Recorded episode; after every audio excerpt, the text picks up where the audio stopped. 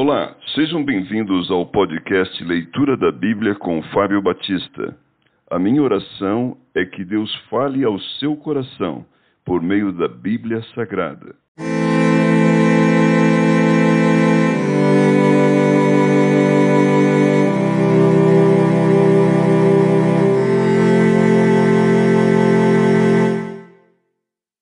Segunda Reis, capítulo 24. Nos dias de Joaquim, subiu Nabucodonosor, rei da Babilônia, contra ele, e ele por três anos ficou seu servo. Então se rebelou contra ele.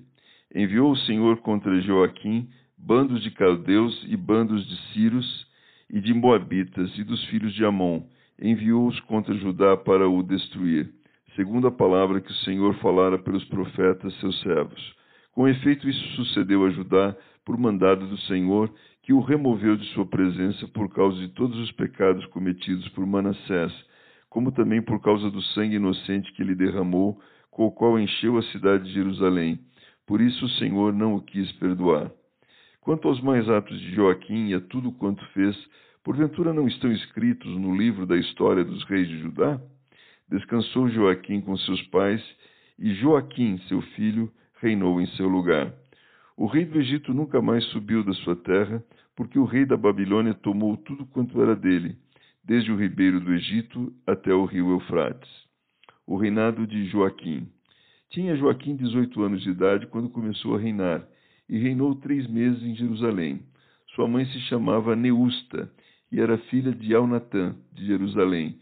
Fez ele o que era mal perante o Senhor, conforme tudo quanto fizera seu pai. Nabucodonosor leva cativa a nobreza de Jerusalém.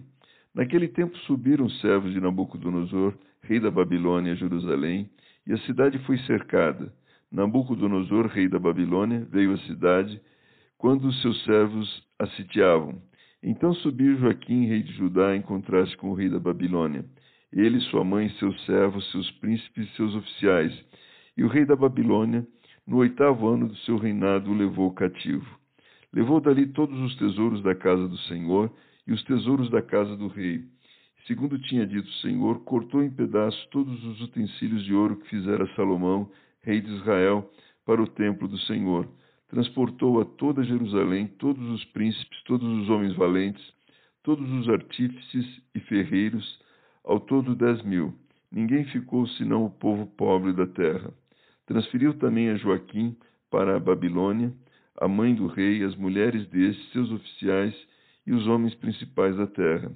Ele os levou cativos de Jerusalém à Babilônia, todos os homens valentes até sete mil, e os artífices, os ferreiros, até mil. Todos eles destos na guerra, levou o rei da Babilônia cativos para a Babilônia.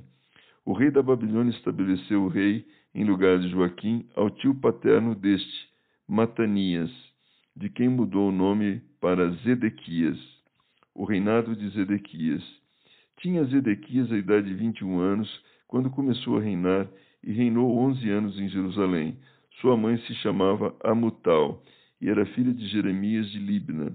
Fez o que era mal perante o Senhor, conforme tudo quanto fizera Joaquim. A queda de Jerusalém.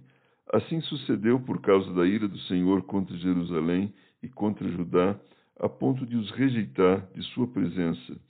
Zedequias rebelou-se contra o rei da Babilônia.